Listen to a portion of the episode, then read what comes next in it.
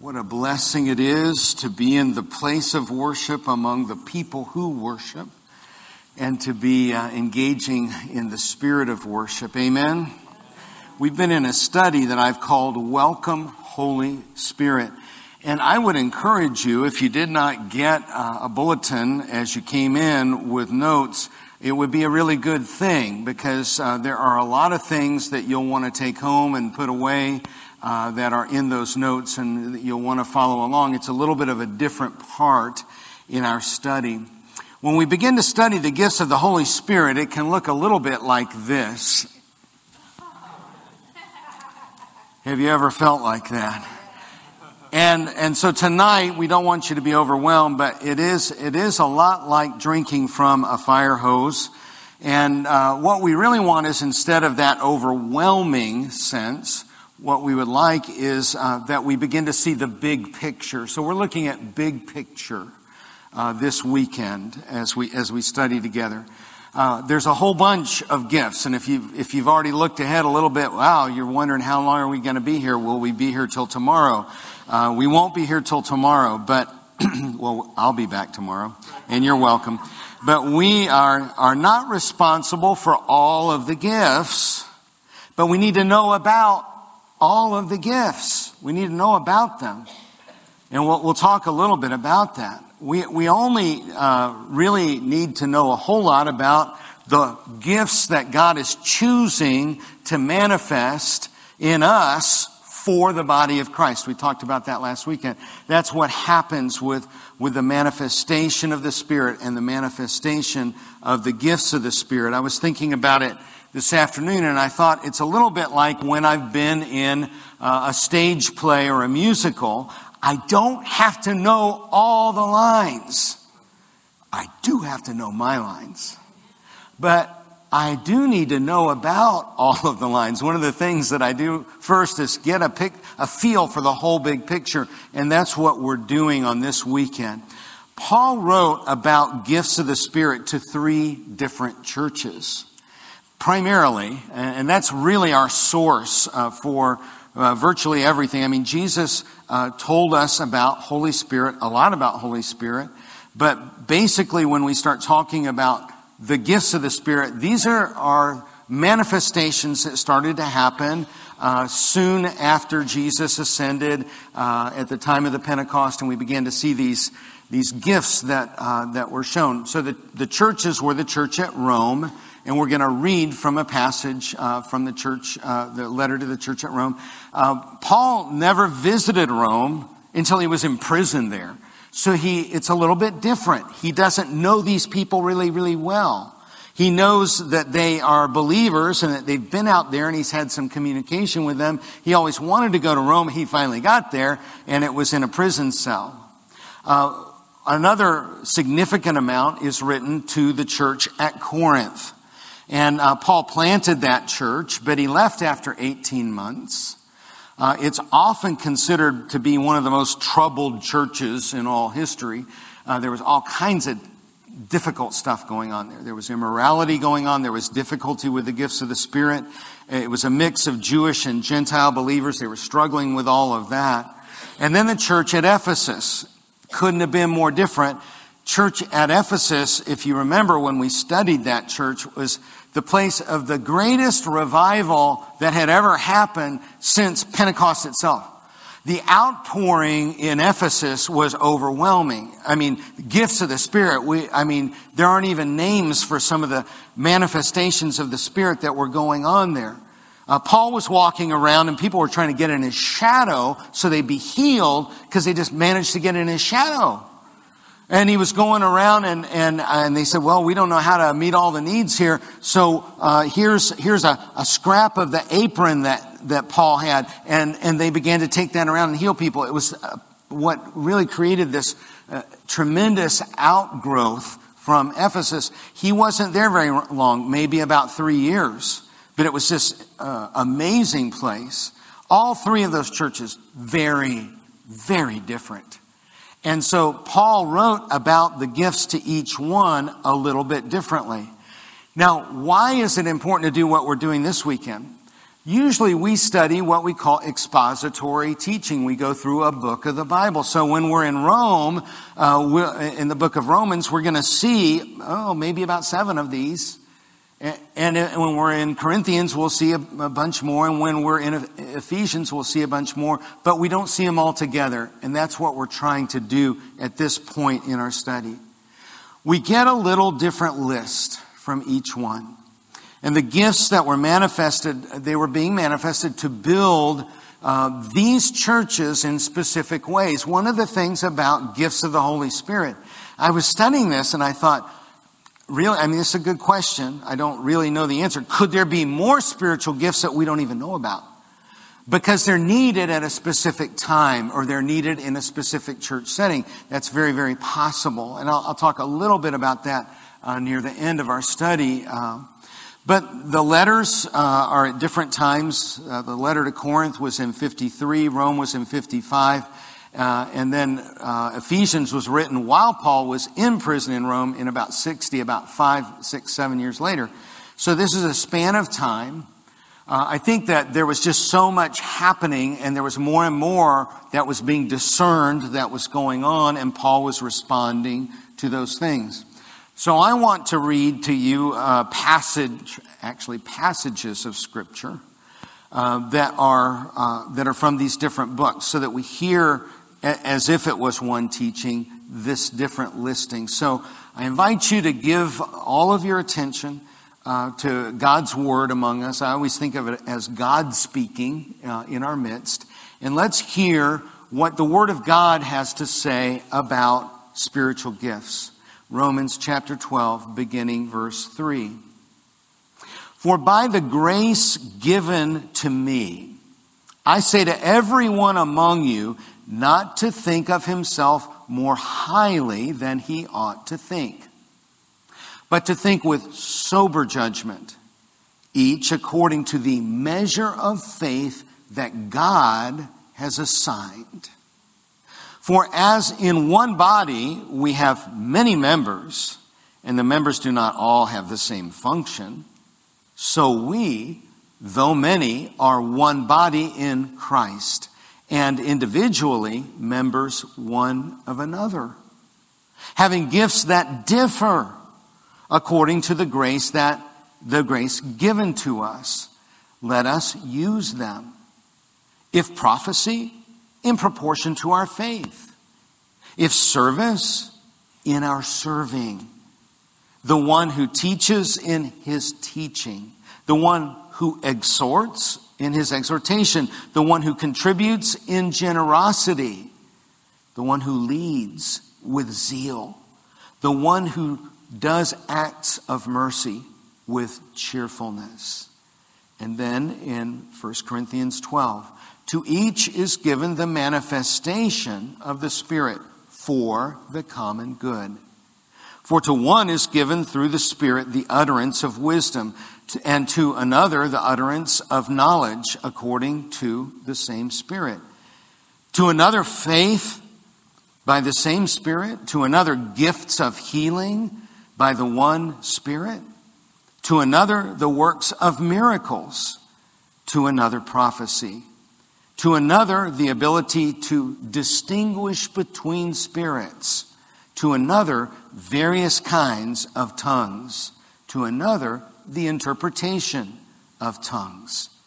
Then, verse 28 And God has appointed in the church first apostles, second prophets, third teachers, then miracles, then gifts of healing, helping, administrating, and various kinds of tongues.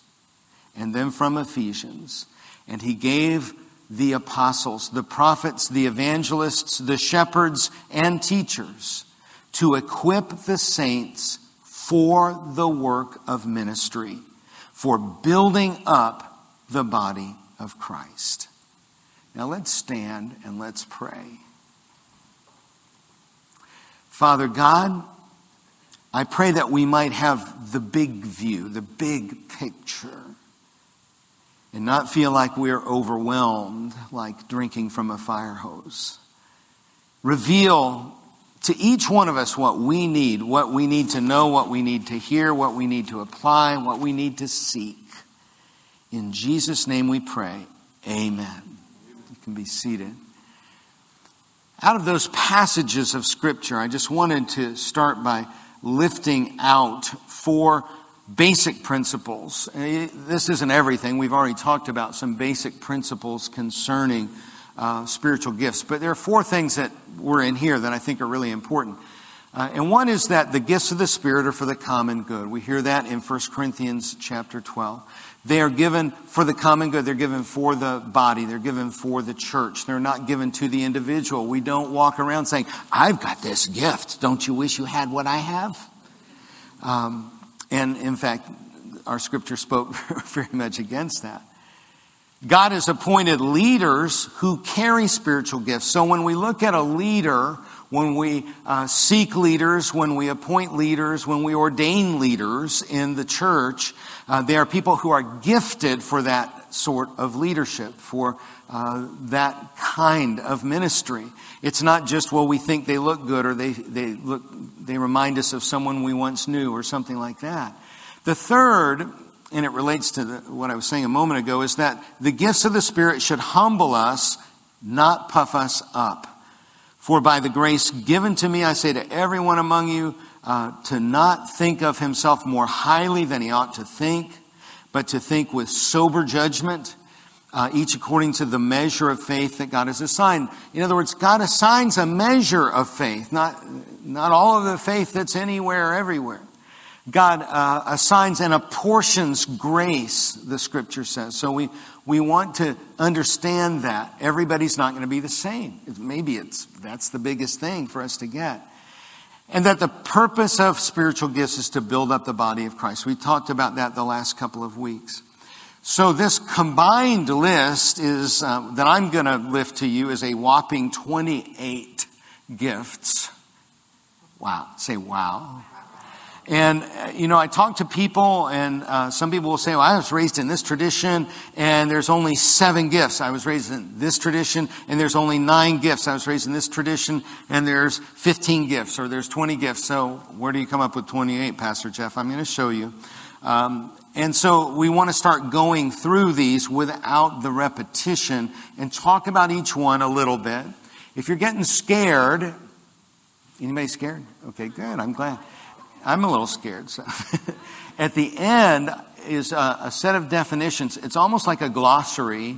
Uh, it's not exhaustive. What we're doing this weekend is not exhaustive, but you'll find a, a, kind of a working definition for these different gifts. If you think, well, what is that? Or I wonder if I might have that, or I wonder if God might be manifesting that, or I may have seen that. It's a good kind of thing. I, I hope you'll hang on to this.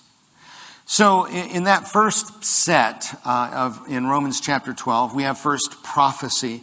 And these aren't in an order of uh, importance here, but prophecy, the best understanding that I find with, with different uh, interpreters is that it really is inspired utterance. It means an utterance or a word or a statement that, that God is, is bringing about. Uh, there's an anointing. Uh, many um, would refer to this in terms of preaching uh, and uh, or more forthtelling proclamation. It's not necessarily foretelling. Sometimes uh, prophecy and we were hearing about the prophet samuel as a little boy was foretelling some things. God told him some things to tell eli these are some things that are going to come about and you need to listen to this. Sometimes prophecy uh, functions in that way. Most of the time for us, it is a proclamation. Um, and I'll, I'll make a distinction in, in a moment. It's interesting that the second thing that's listed here is service. Serving. It's not one of the big flashy ones. In fact, the word is diakonos. It literally means waiting tables. One of the top things that, that the apostle Paul wrote uh, to this church uh, in Rome way, way back was uh, that high on the list is, is serving one another. Uh, one of the highest things that people around here, Paul would walk in and say, Oh, you have a, uh, uh, a ministry, a food ministry, and the people that are working in that, loving and praying with the people that come for food, that is high on the list because it's distributing resources. Teaching is the next one. And teaching, I would define as clearly interpreting by, by the Spirit and, and communicating the truth of Scripture, rightly dividing the word of, of truth, the word of Scripture. Now, how is prophecy different from prophecy? You know it when you hear it. Many times I've been around a teacher who is teaching, and this is clear, this is very, very clear, and, and I think that's been good, that's been good. And all of a sudden, there's a corner that is turned where we would say he went from preaching to teaching or she began to interpret in a way that was anointed. How many of you know what I'm talking about? That there's an anointed point in teaching uh, that becomes prophetic. That's a difference. Exhortation is an utterance that stimulates faith. Uh, it's often uh, an utterance that, that calls forth a gifting and encourages those who are downcast, those who are are, are dragging, those who are having a difficult time. So it, it can be a gift of encouragement. It can be one on one exhortation. It can be as simple as, uh, as, you know what? God is not done. And He has something for you. It can be as simple as that. But it could be an exhortation that says, God is calling this church, God is calling this group, God is calling our class to something bigger and, and, and more vast than what you have uh, been doing before this. That's an exhortation. Contribution or giving. Well, all this takes some contribution or giving. And uh, some people are really shaped, or it's manifested in them that they will be a conduit of financial blessing. I don't know if you've known people like this. Often it happens quietly. Often you don't know what's going on, but God is supplying the needs of a ministry, the needs of a person in ways you don't see. Uh, and, and, that's being opened up. And, and the amazing thing is that the more that that is exercised, then the more the flow begins to happen. Uh, I've known people that God began to work in them, and they said, you know, when I talked to them very privately, they said, I, I believe God's going to give a million dollars through me. I'm like, whoa. And, and over time, that happened over time. And it's because of just saying, you know what?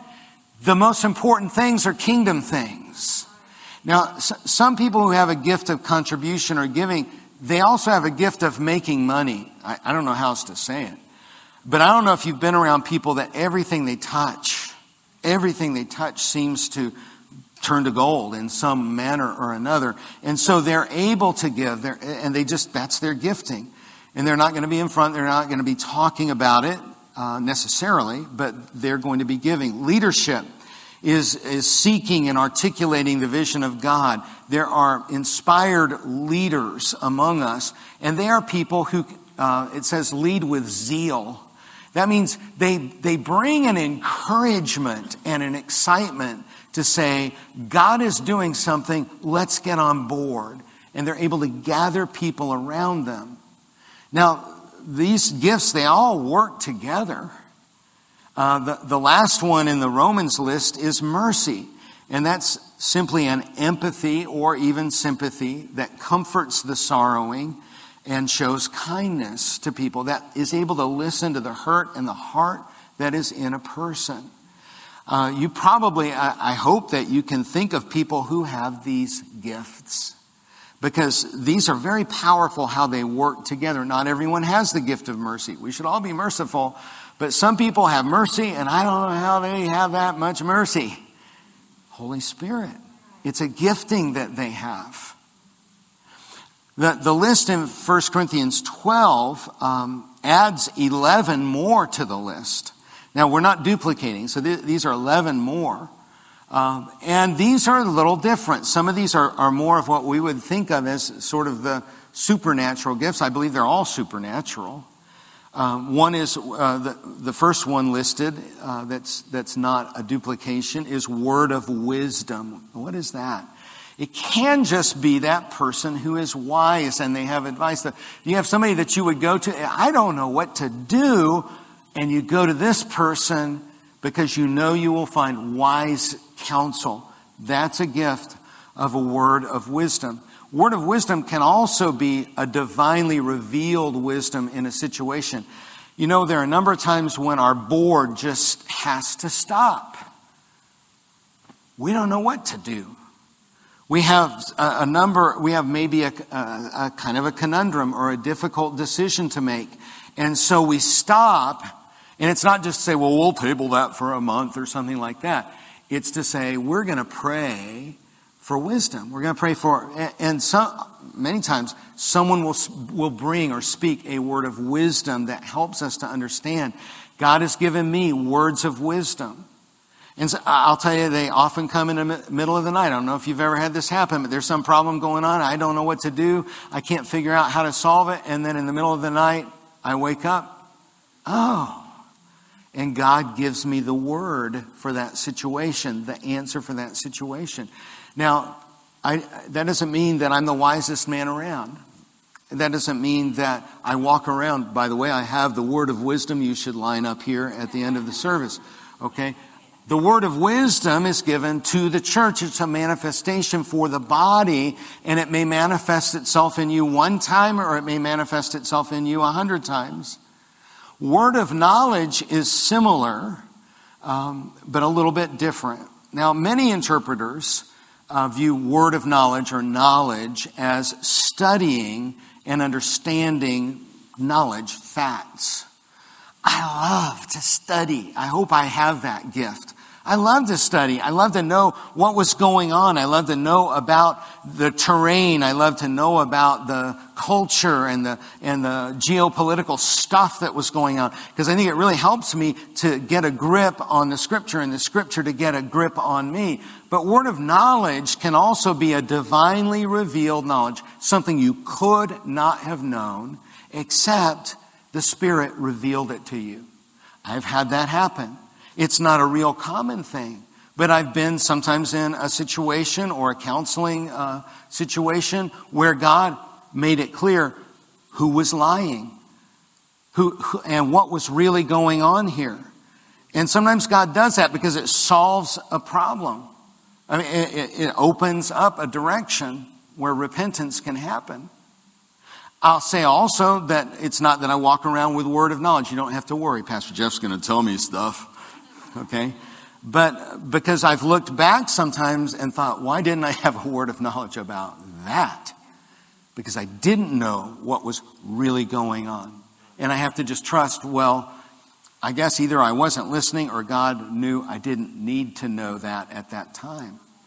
Faith is applying an unusual measure of faith when needed. I don't know if you've ever been in a situation where you just looked at someone and said, I do not know how you are doing this. I don't know how you have faith right now with what's going on and what's been going on. And God gives faith in that situation. It can be for believing for something really, really huge or a miracle that no one believes can possibly happen. But God gives, and we all have to have faith. We're saved by faith, and faith comes by the word. But there's a measure of faith eh, to all of us, but this is a gift of faith. Sometimes there are people that just, they are gifted, it's manifested in them that they can believe for big, big things uh, that, that are hard for other people to, to believe in or to trust for. Healing is a function uh, uh, as a conduit of God's healing grace. Uh, it's not that the healing is, is in the fingers of this person who's walking around. Uh, now, there are some people that I've known that th- God manifests this on a regular basis in a person, okay? But there are people um, and situations uh, where healing comes about. Uh, I've prayed at times for people, and I was just amazed myself. I trusted and trusted, but God healed in a situation in a miraculous way, something that could not have been anything else. Sometimes it's relational healing. Sometimes it's emotional healing. Uh, I know of, of relationships that have been healed that everyone would have said, no, that's, that's never going to happen.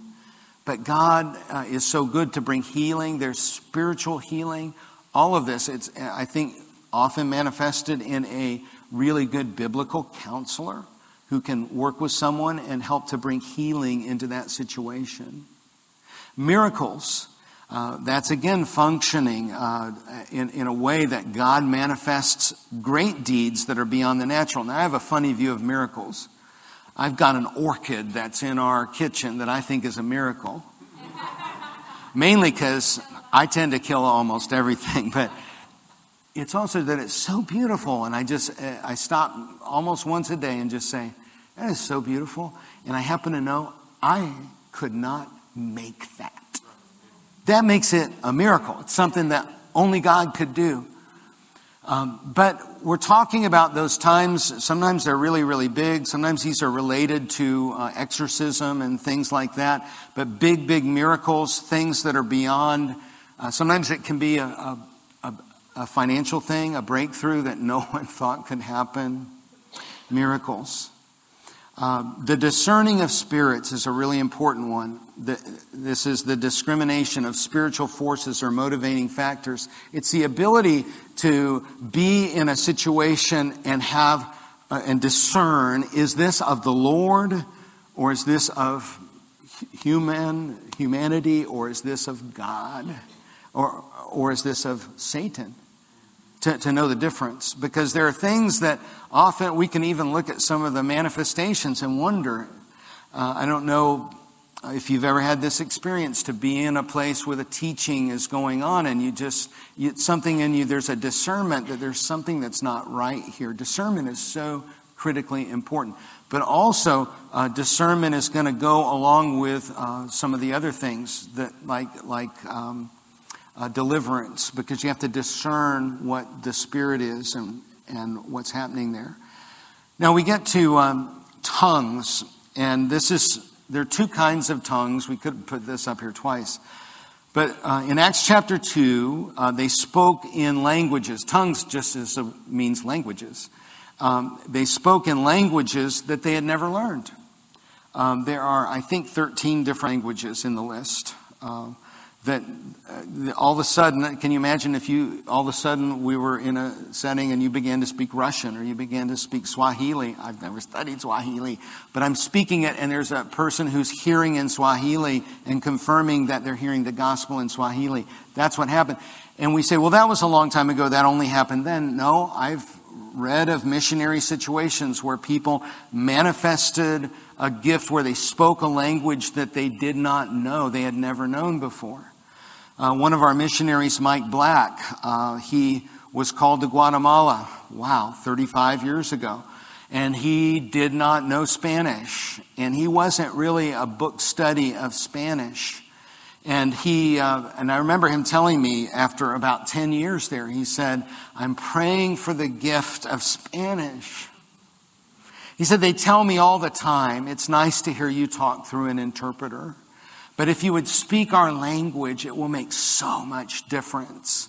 And that's not easy. Some of you Spanish people will know there's all kinds of nuances and idiomatic expressions that are not easy, and you can kind of always tell where they messed up.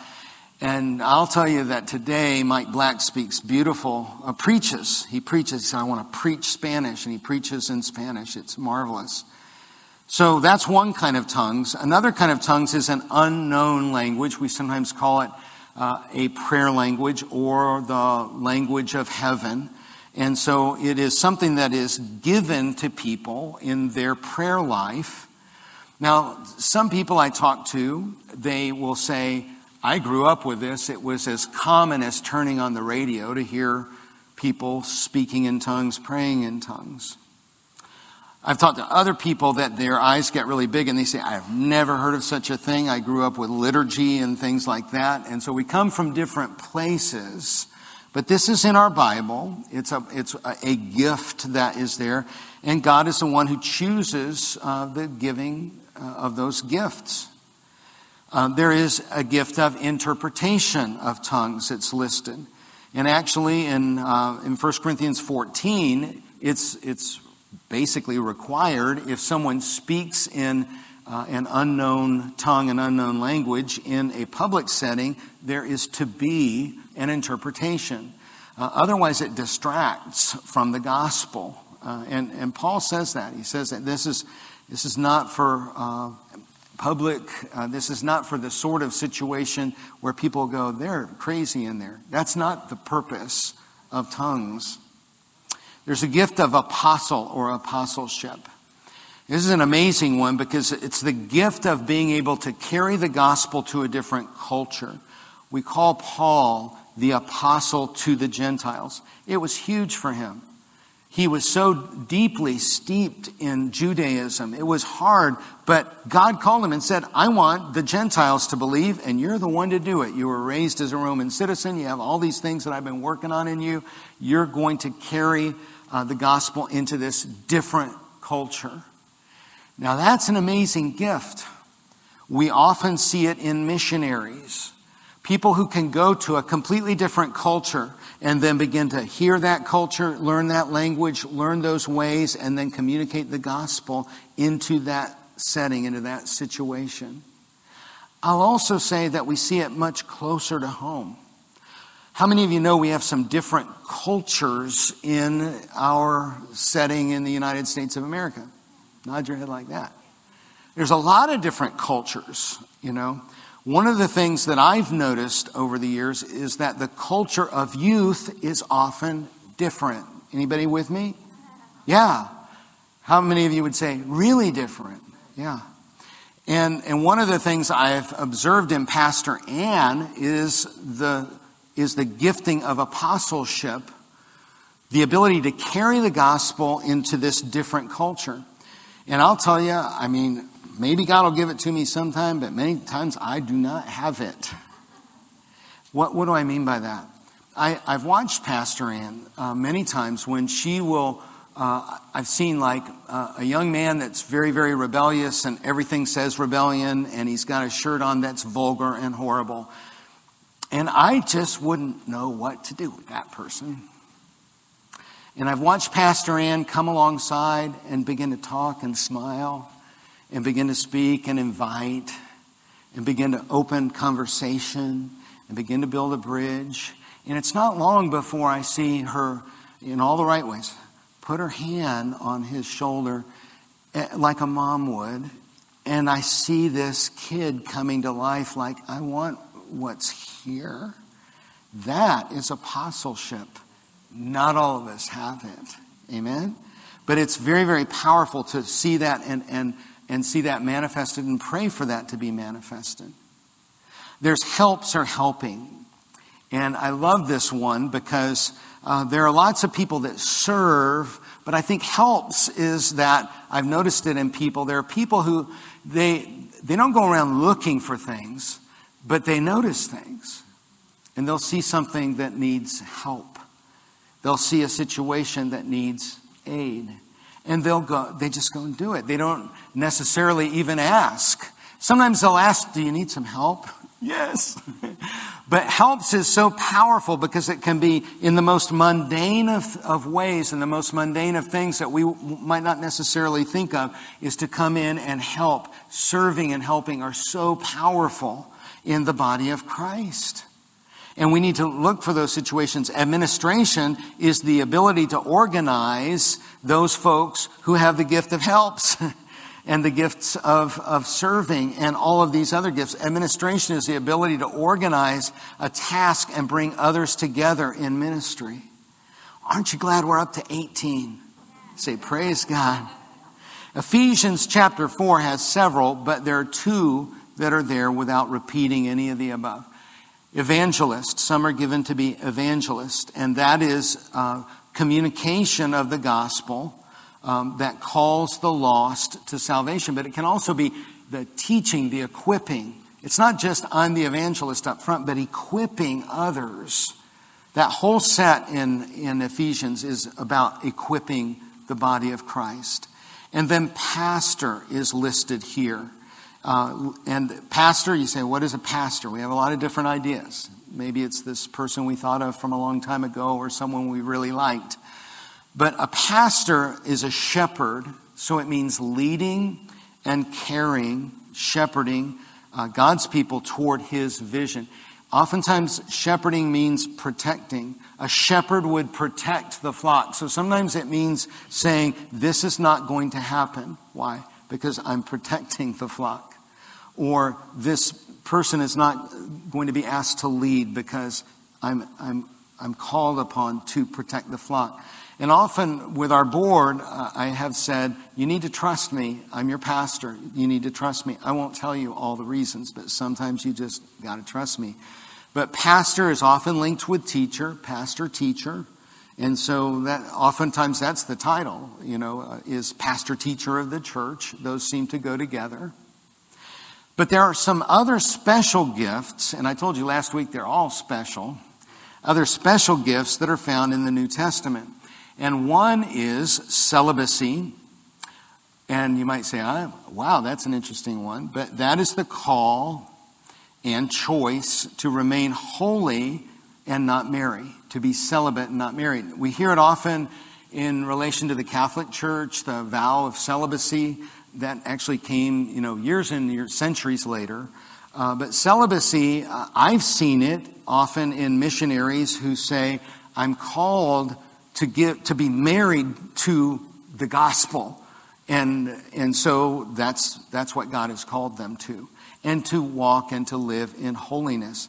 I've also known some, I've known some over the years who they struggled and struggled with same sex attraction, and God finally led them to celibacy, a commitment of celibacy. I want to walk in holiness. God hasn't healed this, but I want to walk in holiness, and so I'm going to walk in holiness. I'm going to be celibate.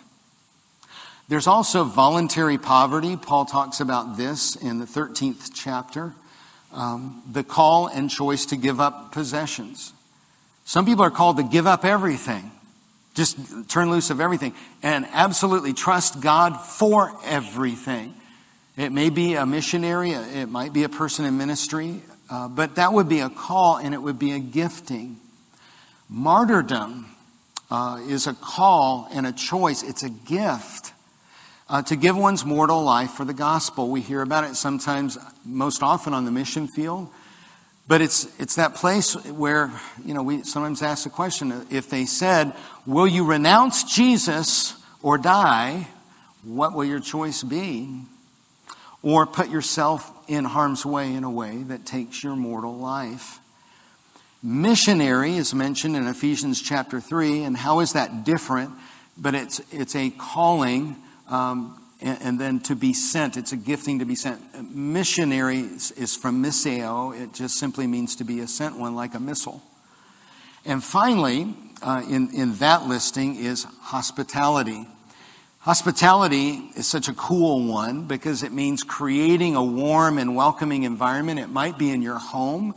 It might be that you have a gift of hospitality and you gather people in your home and you say, We're going to do a study, we're going to watch a video, we're going to study together. And it's just this ability to create a warm uh, situation, but also in the church. Uh, I mean, so, so great is the need that when people come into church that they feel warmly welcomed. And some people are just really good at this. I could give you a list of people that are really great at being out front. They're really great at welcoming people. They're really good at spotting folks that haven't been around before and just saying, Hi, uh, what's your name? I'd like to get to know you. Can I help you find your way? Uh, can I help you find your way in? I, I, you know, I'm a first timer. Yes. And just welcoming people in. I notice that oftentimes in study groups and home groups, and, and our Sunday school classes. Often there's a person gifted as a teacher, and there's a person uh, that's gifted in, uh, shepherding, and there's also a person that's gifted in hospitality. It might be the same person, but they're able to welcome people, make them feel welcomed, and reach out to them and, and help them to, to be engaged. Now, there's a couple of others that I found that I hadn't really thought about that much before, but they really make sense. They're not explicitly mentioned in the Bible. I'm not trying to add to the Bible, but I think these are combinations of the ones that we've already been talking about. And one is intercession. As I've been around intercessors, I've seen there is a gifting there, there is an anointing there, there is a calling there. And I think it's a combination of discerning and uh, mercy and maybe prayer language, but these are people who uh, engaging in hours of prayer is nothing to them. and they want to intercede on behalf of the body of Christ. These are so very important. Uh, the, the, these sorts of, of people, uh, these, these giftings. Um, another is deliverance, and that is the um, ability or the gifting to be able to cast a demon out or, or, or bring deliverance to a person who is either demon possessed or demon uh, tortured. Uh, and it's, again, a combination of discerning and mercy and faith, great faith. Um, I'll tell you that I have cast demons out of people. Uh, and the first time that I did that, I was, uh, I was in seminary at the time. And there was a young man in our youth group, and he all of a sudden began to act very, very strange and speak in very, very strange ways. And I called his mother. I said, I think you need to come and get this, get your son. Uh, and he was a big guy. He was on the football team. I don't know how much he benched. He was a great big guy.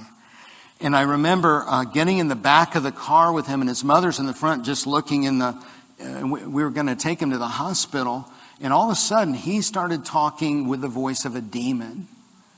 And he began to talk about, I know who you are, and you don't have any power, and this and that, and all this sort of thing. And, and so you say, what do you do in that situation? And I'll tell you what I did. I just, uh, all you can do is kind of run the tapes back and go, in the name of Jesus, you have no authority here. You get out and down in Jesus' name. And he settled down.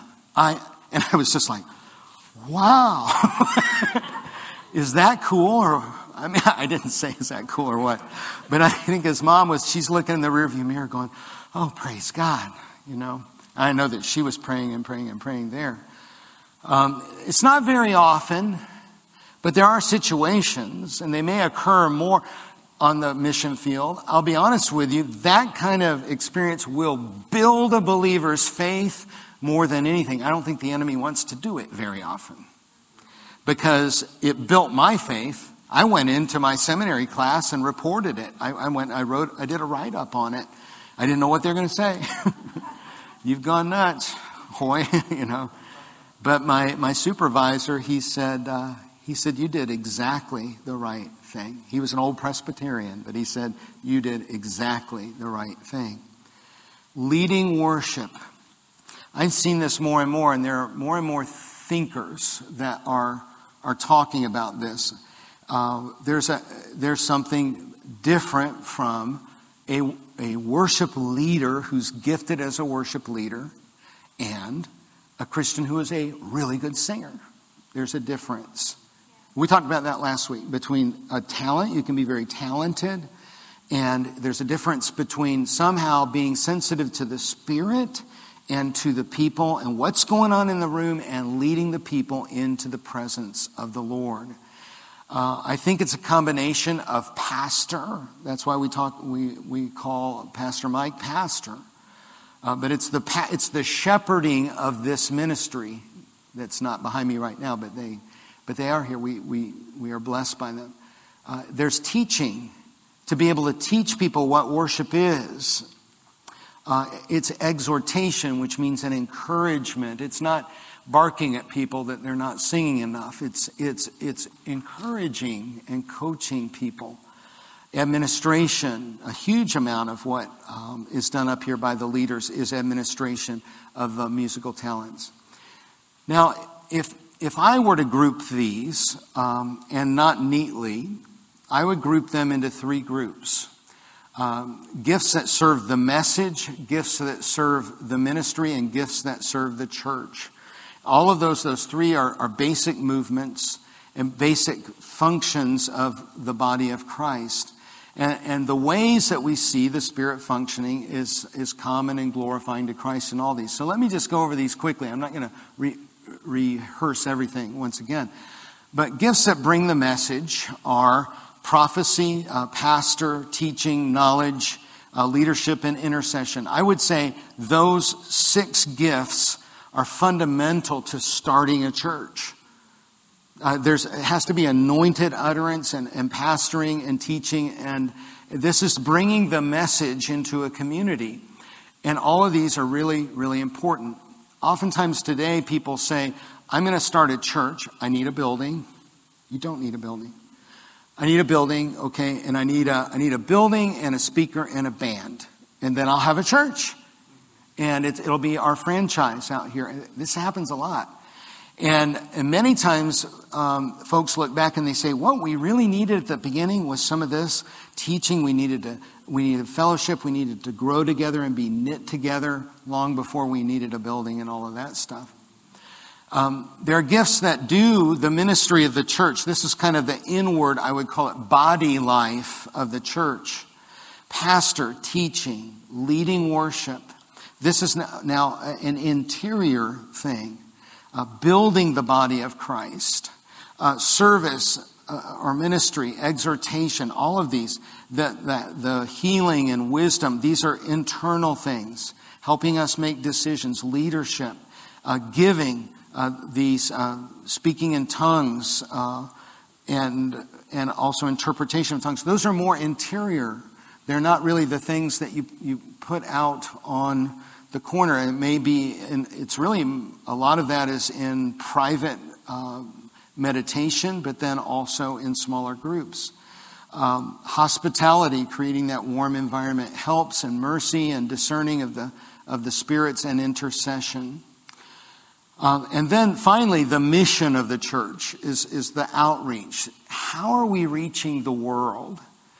And these are the gifts of apostle and missionary and evangelist, calling people uh, to repentance, miracles of healing and discerning of spirits, deliverance, uh, intercession, uh, gift of celibacy, uh, voluntary po- poverty, or perhaps martyrdom. All of these things uh, impact this bigger reach out into uh, the world, the missionary reach.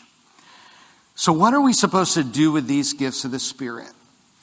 Um, and a better question is well, what do they want to do with us, through us?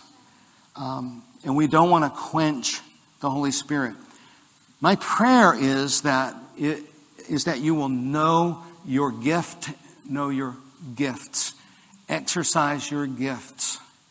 God is a giver of gifts. He's not holding back. And so he has gifts for you. And sometimes it's a matter of looking around. And it's those moments when we're asked to do something we may be uncomfortable with. Well, would you teach in the Sunday school this fall? Oh, I don't think I could ever. No, no. You listen. Because actually, if you can't do it, God loves that. I want you to serve in the, in the youth camp, the summer camp. I want you to be part of the summer camp staff. Oh, I don't think I could ever do that. I think I have too much on my plate. It's a really, really good time to say, Well, God, what do you want to do with my time? What do you want to do with the giftings that you have in me? So there are three things I would say. Do not be ignorant. The Apostle Paul said this. He said, concerning spiritual gifts, I do not want you to be uninformed. We need to learn these and study these and recognize them. And there's some that you may recognize, at least for right now, they're not in you. I told you last week, don't be afraid of anything here. Uh, Paul wrote to Timothy to fan into flame the gift of God that is in you through the laying on of hands. What a great passage of Scripture. I've known people that I, I knew, I mean, it was like word of knowledge in me. I knew that they were a pastor, but they had, they had declined that calling in their heart for years. And so, you know, we don't want to uh, squelch or to uh, quench the spirit. We need to fan into flame this, the gift that God is, is manifesting in us. And the, the third, I want to talk about this more next weekend, is to earnestly pursue love and desire spiritual gifts. The Apostle Paul wrote that. Um, pursue love. That's the big thing. Don't miss that. And earnestly desire the spiritual gifts, especially that you may speak with prophetic utterance. So I have a prayer. Is it okay for me to bring you a prayer? I'm your pastor. Yes. So I have a prayer that we're going to put up. It's not in your notes, um, but uh, we can get it to you later on. But I, I, would like to invite you to pray with me out of this, um, out of this study. Let's pray. Dear Holy Spirit, I want to know more of you. I want your body to be strong and alive. I want to do my part. Teach me what I need to know. Fan into flame the gifts that you have placed in me. Give me a desire to seek out the gifts you have in mind for me in the name of Jesus. Father, thank you for being such a giving God. And we are ready. We welcome you, Holy Spirit. In Jesus' name, amen. Next week, we'll talk about pursue and desire.